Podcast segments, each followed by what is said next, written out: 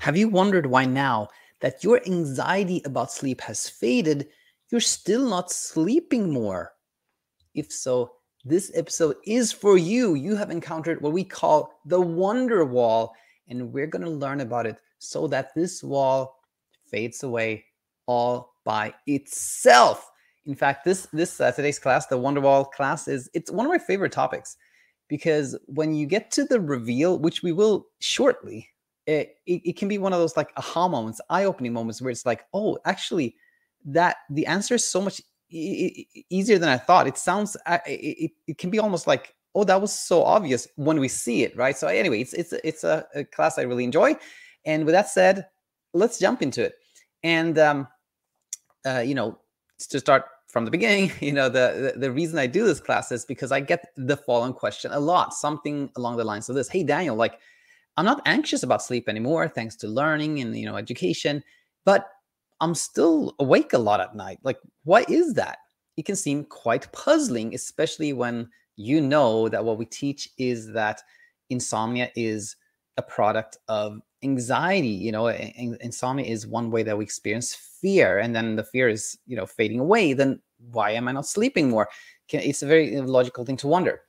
So to to get you know to get to the reveal to understand this we need to do a little bit of recap first and uh, we need to start where kind of I just started in, in, reality, which is to say that insomnia is one way we experience fear. We can experience fear in many ways, you know, right racing thoughts, like racing heartbeat, you know, sweating, you know, uh, you know, you name it. There are many ways we can experience fear. Insomnia is one way we can experience fear.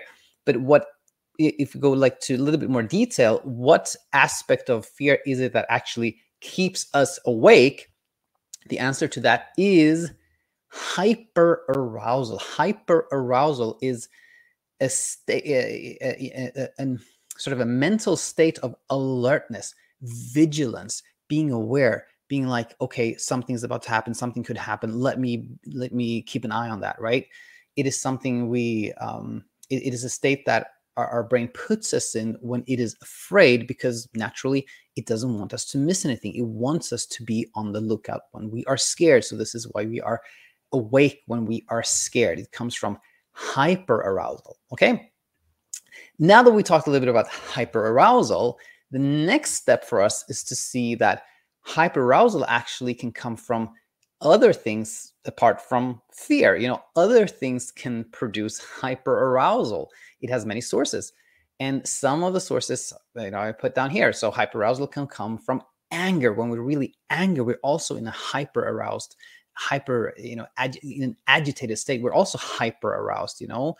Uh, and when we're excited, we're also hyper aroused. Like a kid before Christmas, they often don't sleep very much. They're excited, you know. They're also hyper aroused. They're on the lookout for you know, what's going to happen, right? They're they're they're hyper aroused being in love you know how you, say that you know teenagers in love they don't eat they don't sleep you know being in love is also like there's this it's kind of another form of excitement there that keeps us awake but it's also like it's also the hyperarousal keeps us awake.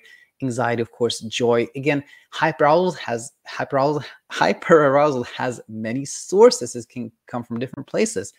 And one of those sources a common source of, for hyperarousal is puzzlement you know?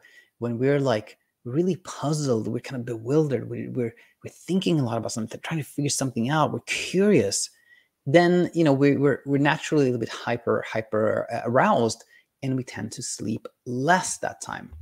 So at this point in time you may want to take a pause maybe hit the pause button and see if you can already figure out what the wonder wall is all right?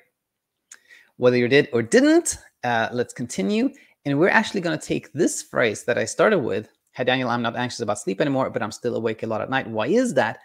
And rewrite it a little bit. And we're going to write it this way Hey, Daniel, I'm not anxious about sleep anymore, but I'm still awake a lot at night. And I wonder why. I wonder why. Right? Now you can probably see it.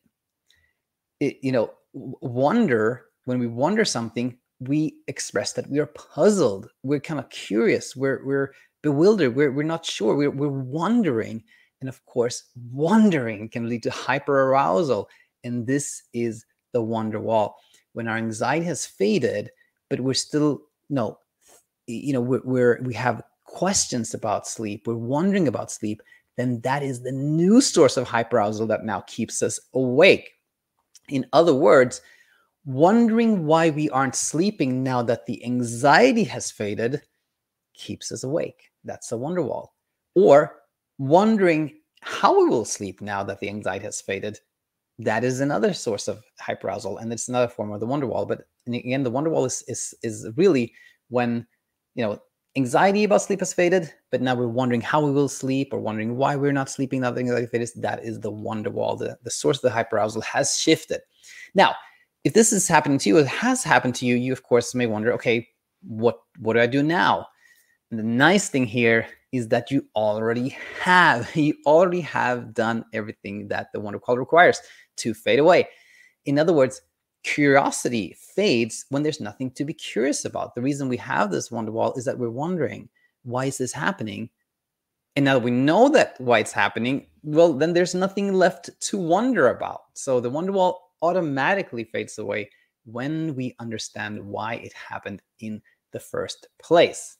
And then peaceful sleep happens by itself. Uh, hope this made sense to you. If, if you're still kind of puzzled, then maybe just listen to it one one more time. But I think it, it, it will be very clear to you if you just give it a little time to sink in and, and ponder and contextualize this. And uh, with that said, I want to say that if you're finding that you know our free content here is leading you to where you want to be, that is wonderful. Please let us know. Share it in the comment section. But if you're feeling that you're still struggling, you're not really seeing the path forward, you feel isolated, you don't have anyone to share what you're going through with, then please head over to our website, thesleepcoachschool.com. Check out our coaching options.